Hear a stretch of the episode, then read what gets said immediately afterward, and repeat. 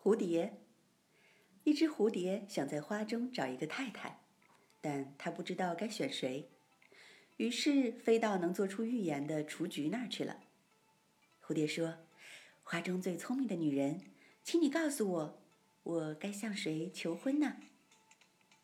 雏菊还是少女，而蝴蝶却称她为女人，所以雏菊赌气的什么话都不说。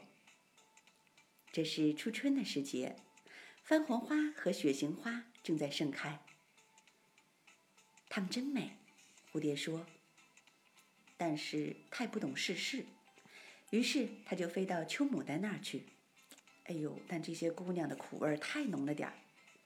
豌豆花既漂亮又能干。当蝴蝶正打算向她求婚时，看到她近旁的豆荚上挂着一朵枯萎了的花。这是我的姐姐，豌豆花说。那么，你将来也会像她一样了？蝴蝶吃惊地说完，赶紧飞走了。春天过去了，夏天也结束了，现在是秋天了。蝴蝶飞到了薄荷跟前。它没有花，但是从头到脚都有香气。我要娶她。想到这里，蝴蝶向薄荷求婚了。